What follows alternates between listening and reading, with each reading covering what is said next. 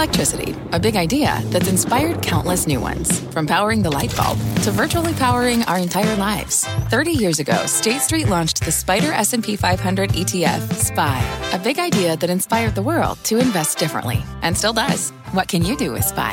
Before investing, consider the fund's investment objectives, risks, charges, and expenses. Visit ssga.com for a prospectus containing this and other information. Read it carefully before investing. SPY is subject to risks similar to those of stocks. All ETFs are subject to risk, including possible loss of principal. Alps Distributors, Inc. Distributor.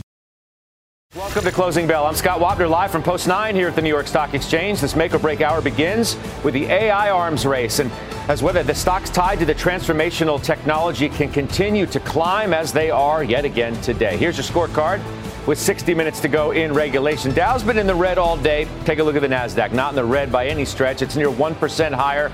Apple and Alphabet, Microsoft, Nvidia continuing to rise. Even interest rates moving higher on more hawkish Fed speak. That's unable to derail the tech trade, though.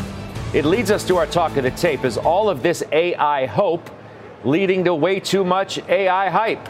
Let's ask our panel Stephanie Link of Hightower, Joe Terranova of Virtus Investment Partners and Alex Kantrowitz, big technology founder, all three are CNBC contributors. Alex, you first. Um, what do you make of this latest, the iOS announcement we got today from OpenAI? I think what this does is it puts OpenAI in position to almost supplant the the operating system on iOS. Now, it's long been this pipe dream of these tech companies to say, actually using apps on a phone is fairly inefficient. What if we put it all in a chatbot that understands who we are, understands what our credit card information is, understands where our preferences are, and if we get people accustomed to using that, you have power over basically all the apps on the store, and you don't need them to go through Apple's iOS. And I think that's sort of where where the big dream is for OpenAI when it builds this this app today is instead of just being one app on the phone, being the app that eventually goes through everything. All right, Joe. I mean, it sounds potentially transformational in so many different ways as this technology has just taken everything seemingly by storm, but not six, but six months ago at, at the most. Too much hype? Totally justified? How did you answer that? In terms of time and price, it is incredibly early. Think about this. We're only months into this being the thesis in the market. Thank heavens for generative AI. Otherwise, I'm sitting here talking constantly about the Federal Reserve, monetary policy, and earnings recession, and China weakening. It's real. Think about exactly what generative AI is able to do in terms of elevating productivity for companies. It's creating content which is much different than what artificial intelligence was doing, which was creating outcomes. And the companies that are the leading contributors in that effort are all the companies that are growth at a reasonable price. Those oh, are so they're reasonable price because they, that I'm glad you went there mm-hmm. because that remains a debate. Okay, that's where you get the the growth in AI whether it's actually at a reasonable price is the central discussion right now. Whether the valuations of, and I don't care whether it's Apple or Microsoft. Now, you're going to tell me that Nvidia is growth at a reasonable price right now? That stock's up another 5% as we're having this conversation. There's a significant premium that's being paid for the price of Nvidia because it will be the leader when it comes to data center in contributing to this AI movement. That's why, it is the leader. doubled this year. It is the leader. So if you want to tell me that at some point you're going to experience a pullback in NVIDIA, how is that any different than the way NVIDIA has traded over the last five to seven years. If you've been an owner of NVIDIA, you understand that you accept extreme volatility. You ride the up, you ride the down, but ultimately, NVIDIA is going to be integral in the AI story. Yeah, 318 is the 52 week. It's at 316. It's been remarkable, Steph, and yet, you know, you're underweight technology. And I think one of the great conversations to have with, with people who are underweight tech, as you look at, at this moment in time as to whether you're rethinking your own investment strategy? Well, I've been adding to tech um, for the last couple of months. And so last year, all year long, I was 10% underweight tech. And now this year, I'm about 4% underweight okay. tech. You're still underweight. But one of my biggest positions is Meta. And that, that kind of, I mean, the stock has been up remarkably so, right? And I've been trimming it. Another one that's up 100%, along with NVIDIA, right, year right, to date. Right. But so, so, so Meta is a big position. Broadcom is a big position. Both of those have AI components to them, but it's not just AI. But it's interesting because we talk about total addressable market within AI, and we know it's probably going to be something like a two or three trillion dollar market by 2030, right? Growing at about 40%. We know only 25% of the companies in the US are actually implementing AI. So there's a long runway. And then we, we all then we focus on is it just technology that's going to benefit? No. Of course social is benefiting. If they're going to spend 250 billion between now and 2030, like the metas of the world, the alphabets of the world. But what about robotics? What about in the agriculture industry? That's actually going to be a 9 billion dollar market by 2025, growing at 35% compounded annually. When you talk about growth at a reasonable price, I think of John Deere, which I used to own, which I don't anymore, but they're going to benefit substantially, not only from the growth, but also from the margins because it's such a productivity enhancement. And then healthcare, smart healthcare. We don't talk about smart healthcare.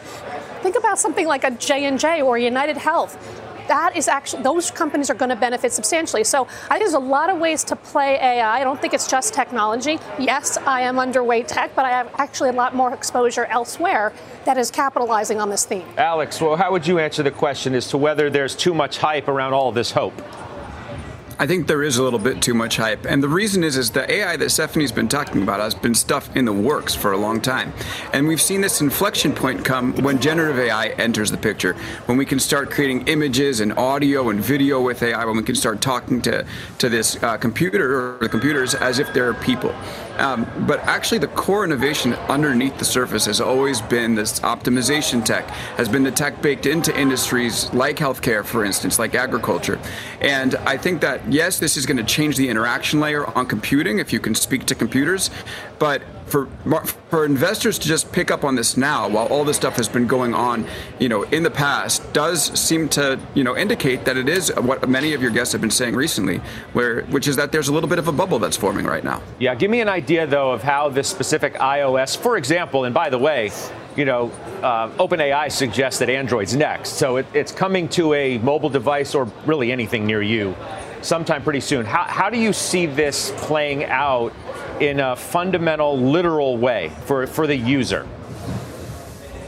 Well, first of all, if you're Google, hearing that this is coming to Android devices isn't going to make your day because it is at, the end right now. It's it's a search uh, opportunity, and so if it's on Android, if people start going to ChatGPT as opposed to using the built-in search for Google, that's that's rough. Um, but ultimately, every app is going to start to have to consider the power that this chatbot might have. If you're, for instance, booking a flight through Kayak, are you going to go through the Kayak app or are you going to use the Kayak plugin within ChatGPT that, again, knows your name, knows your credit card information, knows that you like the aisle seat or the window seat, and understands where you usually fly and might even be able to present deals to you? So, you know, this is optimistic. This is the thing that every chat company has been trying to do for years and none's pulled off.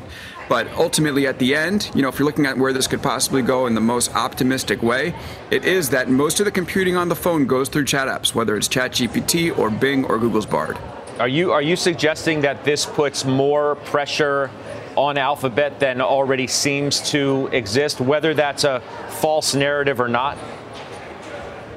Yeah, definitely. I mean, if it's on the phone, right? I mean, Alphabet has transformed from effectively a website on a browser to the browser itself with Chrome, and now Android is one of its most important properties. So now you're taking effectively what could be Google's worst enemy, and you're entering it as an app, not a website, but an app, which makes it much more user friendly, and you're putting it on the phone, and you're telling users, hey, take your pick.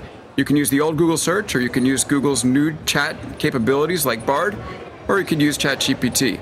Now, if you're Google, you want that real estate all to yourself right? So it kind of is unfortunate to have OpenAI there.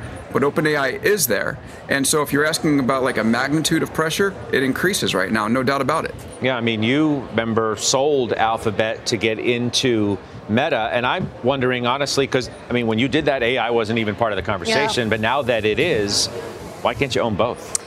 You can, but I, I, would prefer Microsoft, to be honest with Why you. Why can't you own all three? Ah, uh, you probably could, but I mean, I, I, 7% of my portfolio is Meta, right? So I don't want to be too big there, but I think Microsoft has a lot of ways to win. And I know we're talking about AI, but we're not even talking about, like, let's just say the PC market actually is troughing and you see some upside, then numbers from the old, old line businesses that we, we think we know about Microsoft can actually contribute. So kind of what I want to do is have diversification, have AI exposure, but have other stuff, right? And I think you can say that about Alphabet for sure.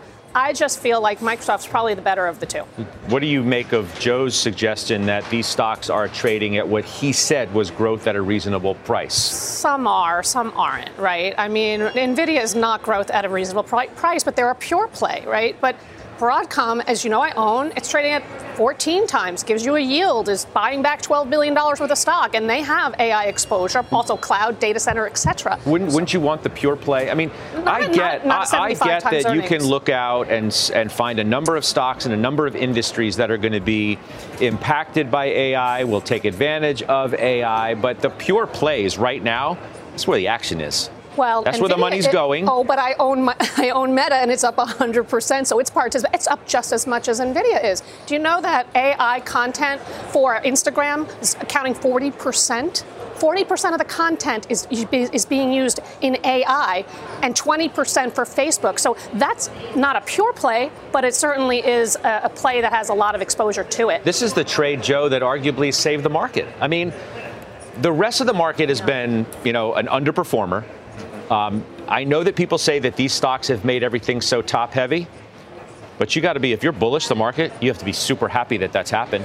I- I- Don't look at that as a negative because if this trade didn't happen, we wouldn't be anywhere near where we are now. Without question. So I analyze sector performance year to date. I think we have a graphic that shows this communication services up 27% year to date. Thank you, Meta.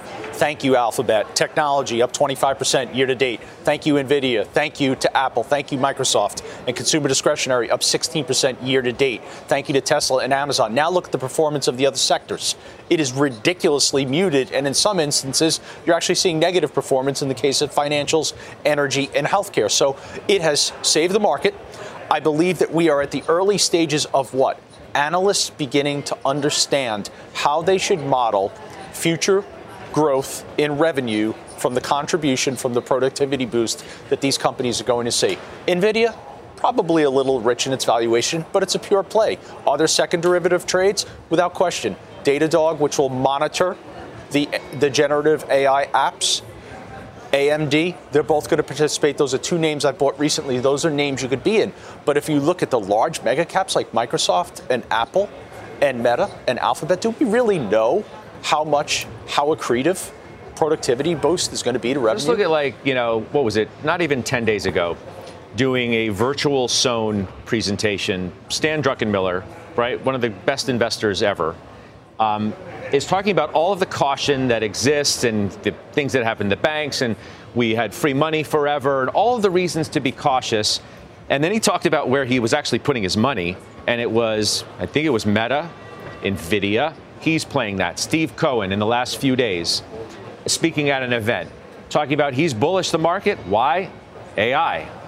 Goes to the point that we're talking about now. Even in a very uneven and uncertain environment, there seems to be certainty around this, whether it's justified or too hyped. That's for you to decide, not me. Did you download the app today? I certainly did on my iPhone.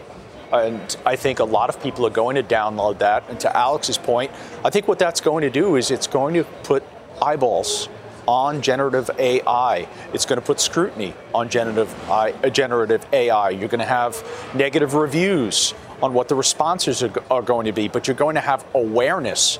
And I think there's going to be the type of awareness that generative AI has not had until this moment. What kind of risk, Alex, do you see in terms of the, the pure players, if you want to call them uh, exactly that, on what kind of regulation may come down the, the pike? I mean, you had Sam Altman was on the Hill uh, this week discussing that with uh, you know a committee of, of lawmakers, and it's going to happen. We know it is. We just doesn't we don't we just don't know what form it's going to take. very difficult to uh, regulate this type of technology. It's evolving so fast. I mean, I, I just sat watching uh, senators and members of Congress talk about regulating social media companies for about four years. You know, after spending all this time in and out of these hearings, having them dress down Mark Zuckerberg about what's going on at Meta, they haven't done anything. And so we'll see if they can keep up. Now, they're more serious about this right now. We'll see if they can keep up. And I think it's important to note who they're inviting down to speak with them, right? It's Sam Altman. It's the guy who, you know, who's got this $10 billion Microsoft investment, who's leading it, as opposed to the upstarts. And there were some critics, but Sam was the headline there. And so if you're one of the big companies here, you're thinking about regulation, I don't think it's, you know, even top five on the list of worries that you might have. Mm. You know, we're going to ask our Twitter question in, in a moment. I'll front run it, though, because I want your votes on it of, of the pure players, the NVIDIAs, the Alphabets, the Microsofts, the Metas. Which of those stocks has the best upside, do you think, from here? And taking into consideration, Steph, your Meta, which is up, as I said, 100% year to date. Nvidia's up 100% year to date. So, all you guys at home watching you or wherever you are, you can think about the answer to the question and listen to what Steph and Joe have to say. What do you think? I mean, I'm, I'm, I'm, a little bit biased, and I'm also valuation centric. You know that about me. That's me as an investor. So I would look at Meta, even though it's up a lot a, a lot. I mean, it, it trades at 18 times forward estimates. And I think it's not what we, we, we, initially talked about it being a cost cutting story all of last year, and they've d- gotten religion on that. And now you have a growth story on the revenue side. And so I'm 18 times earnings for 30% earnings growth and double digit revenues in the second half of the year. I don't know if that's 100% reflected into the stock because it was down so much last year, right? I think in the past year, the stock is now up 27 7%, that's nothing compared to what some of these other stocks are. So I'm not saying NVIDIA isn't going to lead the charge. I just can't get comfortable with the valuation at these levels where I can on Meta. Okay. What about you, Joe? Three critical words in investing risk adjusted returns. And you always think about that. When I think about risk adjusted returns, the clear, the clear choice is Microsoft. Microsoft. Why over Alphabet? Um, I believe that as we've detailed in, in length, and we did last week. There's the management premium that Microsoft has over Alphabet. Uh, we had that conversation last week with Dan Ives and Mark Mahaney. I believe that to be in place, to, to, to be in place, and I think it's one of the reasons why Alphabet has suffered in the last couple of years. Alex, you're not a stock picker, but I'm sure you have a stock opinion. Let me let me go with the one that hasn't been mentioned, Alphabet. And I think that there are investors that have overlooked the opportunity for Alphabet while they've been thinking about the risk, right? Setting the stock down when the demo doesn't work properly. That's carried over. I mean, they're they're doing okay right now. But I think the reason why you start to believe in Alphabet is because they're the incumbent, right? They have a very strong AI capacity inside that company, and they tend to figure these things out. And with all this attention that's gone to Microsoft and all this attention that's gone to Meta, I think people are sleeping on Alphabet. And Bard gets better. Their generative search project that product that they revealed last week was pretty impressive. And so if I had to pick one, it would be Alphabet. Yeah, it's going to be fun to watch. Which I think Alphabet's year-to-date gains, Joe and Alex, are better than Microsoft's. So for all I'm of sure, the, I'm sure I'll own all them all the hating, at all of the hating on the Goog. Um, You've done all right. Well, you've been in, in a lot of stock. money has to be spent going forward on generative AI. money, and I think Microsoft will spend the money much more efficiently than Alphabet. All right, guys, thank you very much. Steph, thank you. Joe, you as well. Alex, we appreciate it. We'll talk to you soon. Alex Kantrowitz. We're just getting started. Up next, insurance against inflation. St. Louis Fed President James Bullard shedding some light on where he stands on rates heading into the crucial June meeting.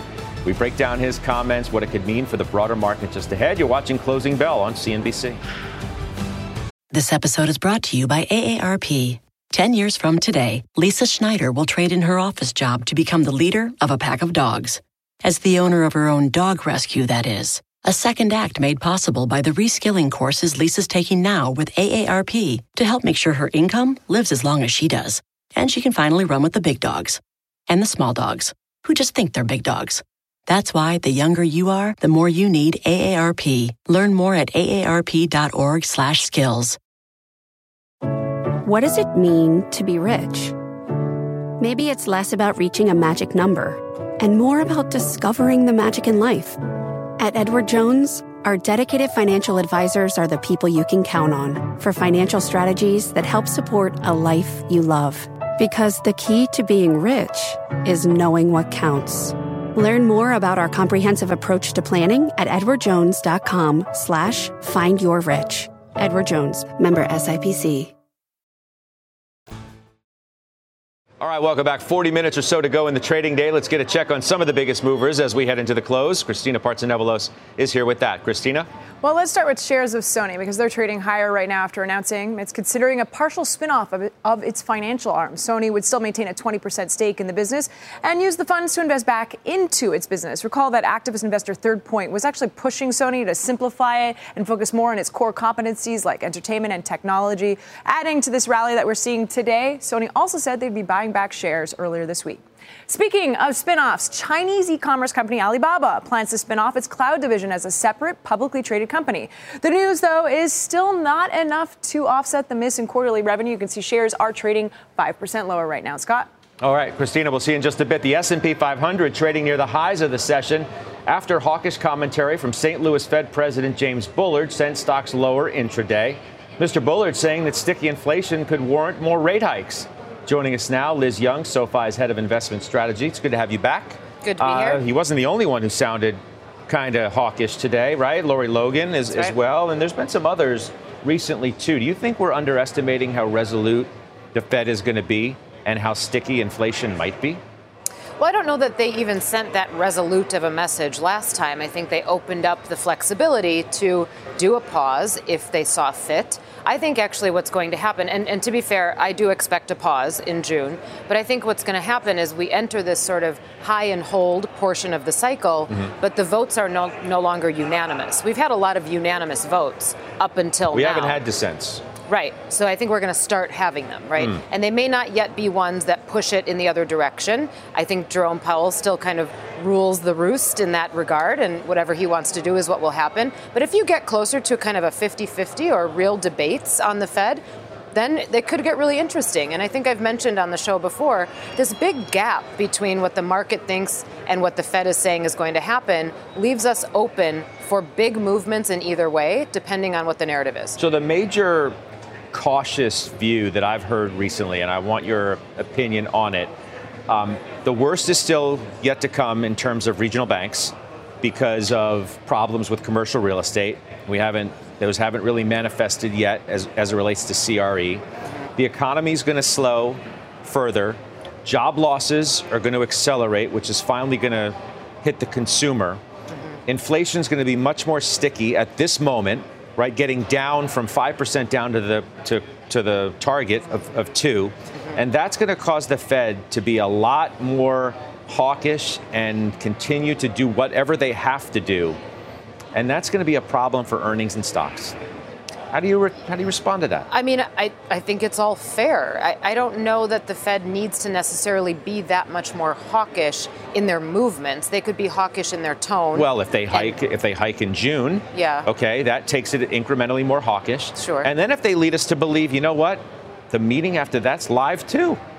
That's hawkish. Well, I mean, to be fair, they haven't they haven't admitted that they're considering cuts this year. So well, I still think I still think hawkish is, is a fair way for them to act. But if we're looking at a scenario where they've said all along we need to get to sufficiently restrictive and then we want to hold rates at sufficiently restrictive by any definition, we're restrictive right now. We've got a Fed funds rate that's above inflation, regardless of the measure. We've got a Fed funds rate that's above the 10 year. So we're at a restrictive level. I don't think that another 25 basis points is going to be suddenly the thing that says, okay, that's it, that's restrictive enough. I think we are right in the window, not, not I think, I know we are right in the window of when long and variable legs of monetary policy start to actually have an effect on the economy.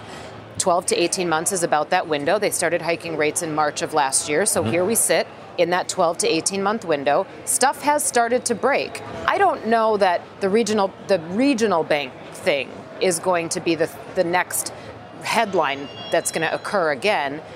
Commercial real estate, yes, I think is another symptom, but it's a symptom of credit tightening. And I think that credit tightening is going to take a few different tones. So you're looking at not enough money available to small and mid sized businesses to finance their growth, to invest in their business. You're looking at default rates on credit cards ticking up. Mm-hmm. You're looking at the default time or the delinquency time passing the 90 day mark, right? That's all sort of in the same bucket to me. And we're going to continue to see credit tightening and we're going to continue to see a deterioration in consumer credit. Sure. And I think that's the next big But headline. you do have to believe that at some point write downs are, are more than likely going to happen as it relates to the value of commercial real estate where it is sure. today versus sure. where it where it was. Yeah. And that's that's going to be something to watch. Now, I would say, okay, for those of you who put forth the cautious checklist that I just read and say, well, what could make you wrong? It's okay, consumer hangs in longer Yep. than we think, Yep. and the Fed caves.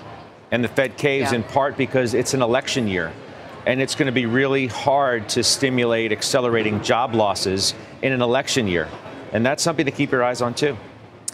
Yeah, so there, I think there's there's a couple things that could actually turn a bear bullish, right? And and I've certainly been on the cautious side of the equation.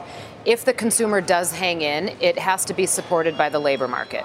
And the labor market so far has been decently supportive of that. You can also look at something like housing that's been decently supportive of that. People are still willing to buy homes. Mm-hmm. There's still a decent amount of demand out there, and the entire industry is still support, supporting employment in that sector. So that could help as well. And then the other thing is, you know, if you look at just what consumers are spending on, they're still willing to travel, right? These are good things. The last CPI report showed services inflation coming down. That's the big thing for me. If that comes down and continues to soften, that does make me more optimistic. Do you, do you have an opinion on what role this movement towards AI and buying AI related stocks has meant to the market at this moment in time? Uh, it, well, okay, I'll do, I'll do a real quick take because I know you did the first part of the show on this. There's a lot of enthusiasm in AI, and I think that there should be. I think it's going to be a game changer for the industry. I think it's going to be a game changer for the economy, but over the next five to 10 years. And if you're entering stocks at, at these high valuations simply based on AI and expecting some kind of gratification in the next six to 12 months on those valuation levels, I think you might be disappointed. Even for the, are you talking about the mega cap stocks? You The think mega those, you think those valuations? Joe suggested their growth at a reasonable price. You don't, you don't think Some they are? Some of them may be, but the point is, let's say at the end of this year, you bought something at a valuation. I'm just going to use an arbitrary number. Let's say you bought something at 30 times PE, right? By the end of this year, are you going to feel like 30 times PE was a good entry point? I don't know. I, I'm guessing not. In five years, will you feel like this was a good entry point? Probably. But it's a matter of can you stomach all of the ebbs and flows that are going to happen in the meantime? The enthusiasm around it as an idea and as an innovation, I think, is rightly placed. But not every company is going to get it right. So it's not easy to buy it broadly as a theme today. You have to be choosy and then hope that you chose a company that does it well. All right, Liz, thank you. Liz Young Thank you. Uh, with SoFi joining us here at Post 9. Up next, bracing for a big breakout. Top technician Mark Newton says yesterday's move higher could be a broader bullish signal for the overall market. He'll join me here Post 9 to make his case. We'll be right back. This episode is brought to you by AARP. 10 years from today, Lisa Schneider will trade in her office job to become the leader of a pack of dogs. As the owner of her own dog rescue, that is. A second act made possible by the reskilling courses Lisa's taking now with AARP to help make sure her income lives as long as she does. And she can finally run with the big dogs and the small dogs who just think they're big dogs. That's why the younger you are, the more you need AARP. Learn more at aarp.org/skills. Stocks a bit of a mixed picture. The S&P though still holding on the higher end of the range we've seen over the last month. Our next guest says yesterday's breakout could serve as the next catalyst for stocks to push even higher. Joining me now at Post Nine's Fundstrat's Mark Newton, the technician there. It's good to see you. Welcome back. Thank you, Scott. Uh, so I teased this earlier today as sort of one area of the market you think might be poised for a rally, and that let's do that first because it's crude oil, right? Yeah, we've seen some recent evidence of stabilization in crude just in the last couple days, and you know everybody thought this was a demand problem, but we're finding it's more supply. But technically, crude broke a one-month downtrend. Uh, for me, uh, there's a lot of pessimists. Uh, everybody thinks crude has to go, continue to go lower. So my thinking is we are ripe for a time when that can start to rally. So crude rallies and then energy stocks rally in tandem. Yeah, a lot of these have gotten down to pretty important support levels. OIH, XLE, the main energy ETF. So those are at important levels. I think we're set for at least a bounce in those. Uh, you know, we've seen a lot of deterioration in the month of April. I think that crude gets up to the high 70s. That's going to support an energy rally. Okay, so so speaking of levels that we need to watch, um, the Nasdaq 100. Yeah. I want to. So we start the show with AI, and everything sort of revolves around AI. And the move in these stocks has led to a pretty good move in the Nasdaq 100. Right. Toppy?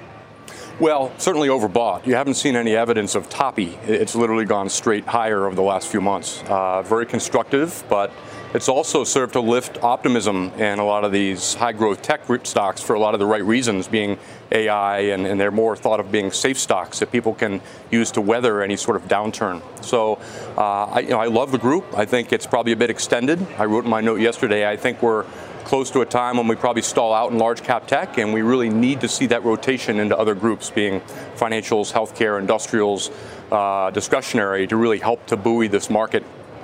There's no I mean, th- there's really no time limit on how some how long something can remain, uh, quote unquote, overbought either, right? 100% correct. That's why it's for me it's dangerous to say that the group is topping. We really have seen no evidence of that. Um, still a lot of enthusiasm. Uh, I still like a lot of these stocks, but many of them are pressing up against very important levels.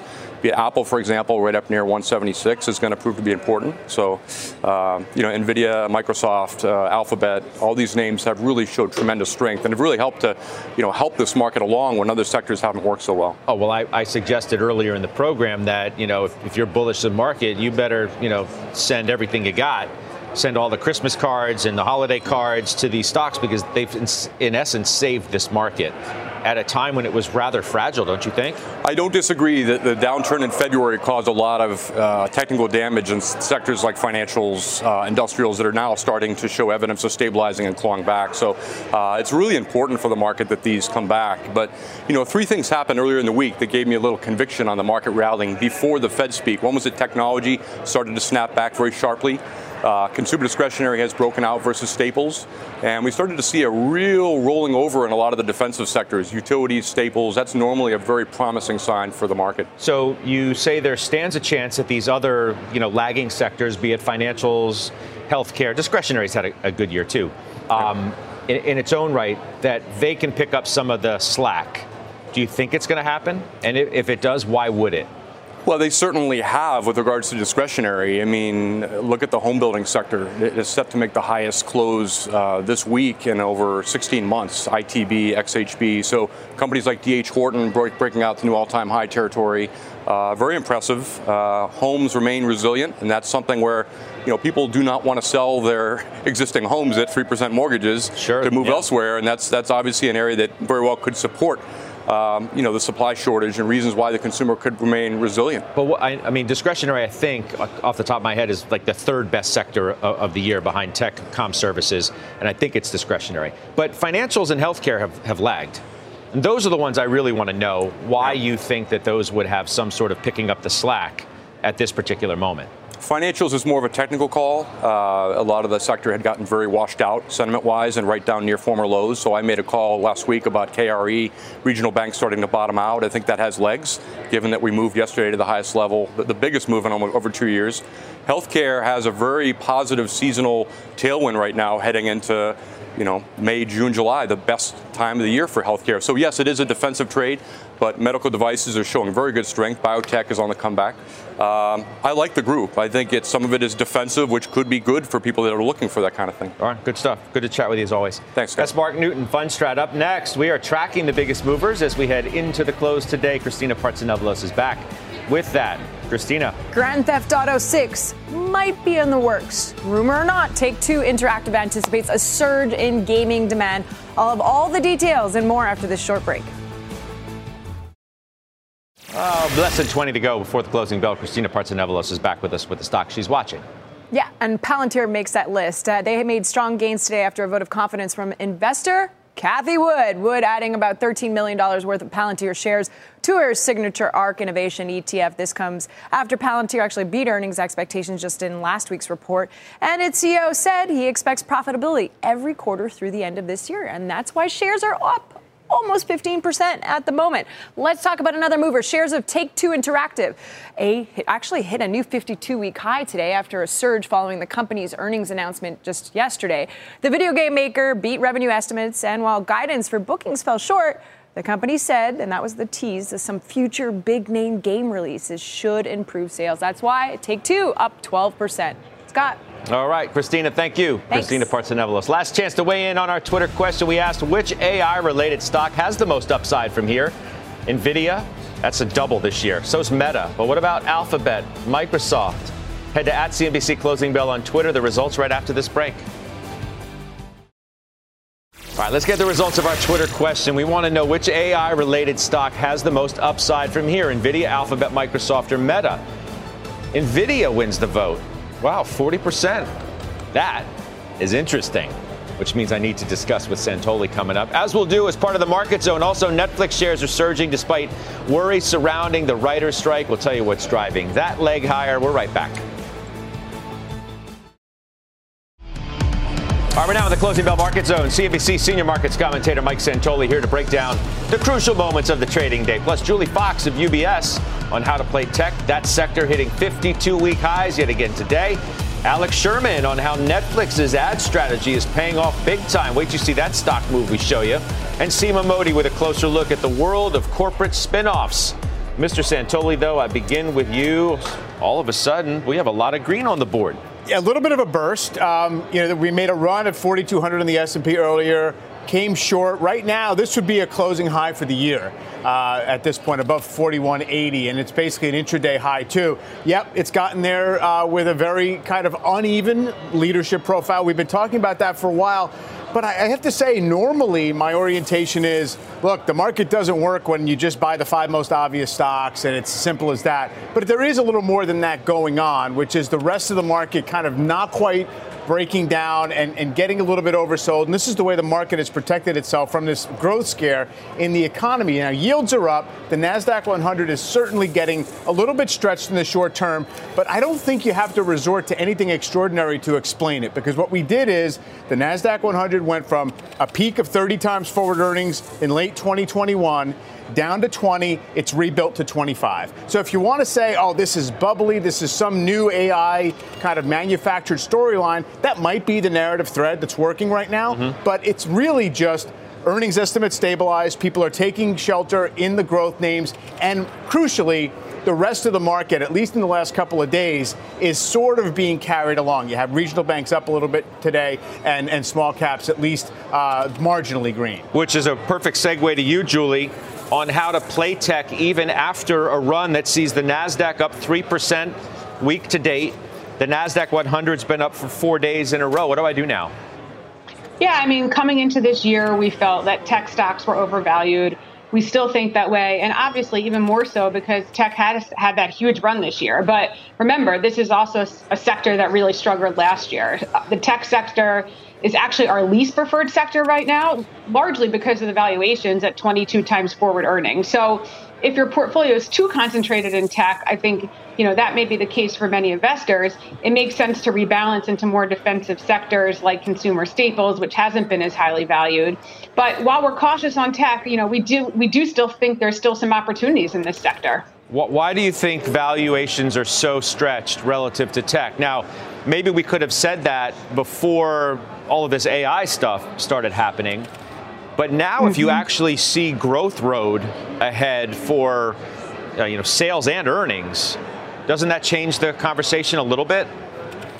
Well, I think technology's been getting a lot of attention lately because um, there's there's been so much growth, but I do still think there's an investing case here, and I think it's increasingly been mentioned on corporate earnings and calls, and many companies are moving into this space, whether that's directly or incorporating their technology into the existing business model. And so AI is really what we view as that high growth theme, and that's what's attractive to us. Uh, that's really what we're calling the ABCs of technology: artificial intelligence but also big data, cybersecurity, and and those are the three areas of tech that we do think have that long-term staying power. They should see that fast adoption over the coming years from businesses and also from government. So, I, again, while while it's our least favorite tech uh, sector, really lose? due to those valuations, we're not saying you know get out completely and, and take your tech exposure to zero. Um, but for those who have that long term view, I think that's where you can really find some opportunity right now in those ABCs of technology. I didn't mean to cut you off. My audio dropped out for a minute and I thought we had lost you. My apologies. Julie, we'll see you soon. Thank you. Alex Sherman, take a look at that Netflix move. Better than 9%. What's going on? You know, it wasn't obvious to me that Netflix would jump 9% after uh, last night they unveiled their first ever upfront presentation because remember, Netflix has never had an advertising product before. Now they do have an ad supported tier. And so they trotted out their executives who sort of explain the future of the business.